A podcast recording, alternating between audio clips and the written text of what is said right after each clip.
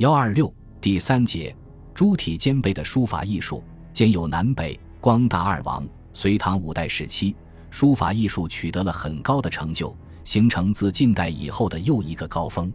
当时在真、行、草、篆、隶各体中都出现了影响深远的名家，书坛呈现百花争艳的局面。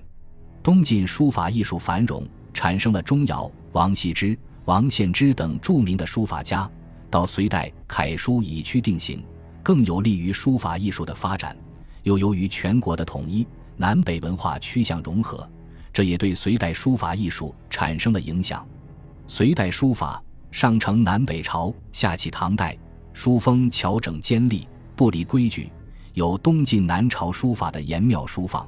又有北朝书法的遒劲方正，唐初大家的规模风范已在此时初具规模。著名的书法家有丁道户、史灵、智勇、智果等，其中以智勇最为著名。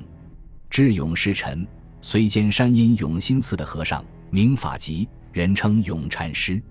相传他是王羲之的七世孙，藏有很多二王真迹，并继承祖法，精勤书艺。擅长真书与草书，曾手写千字文八百本，分送附近寺庙。今有智勇真草千字文传世，是书法艺术的珍品。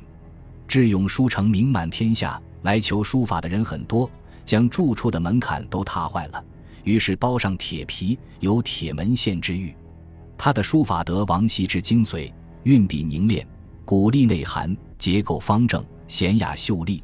对唐初影响较大，与智勇同时稍后的僧人智果亦居永兴寺，书法亦师法王羲之，但字体受限，自认为得王书之骨，而智勇得其肉。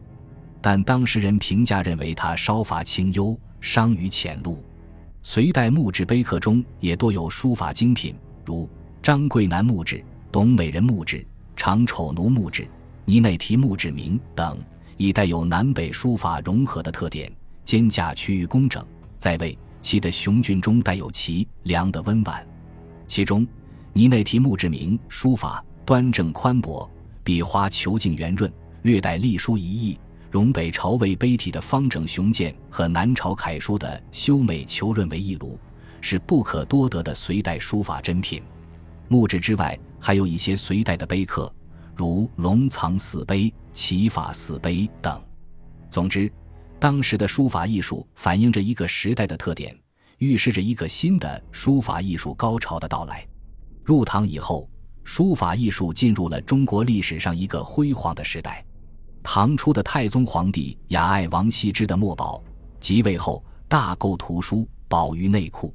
中咒、张之之弟序，王羲之父子书四百卷，集汉。魏、晋、宋、齐、梁杂记三百卷，唐太宗尤其喜爱王羲之的行书《兰亭序》真迹，多方求而得之，视为至宝，并命人以勾摹的方法加以复制，以广流传。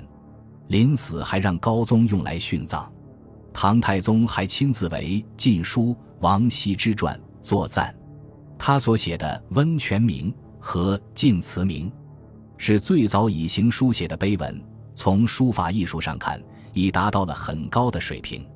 唐太宗曾将《晋祠铭》拓片作为赠送外国贵宾的礼物。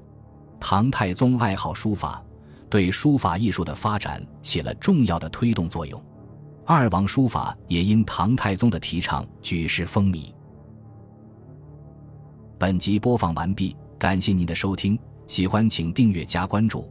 主页有更多精彩内容。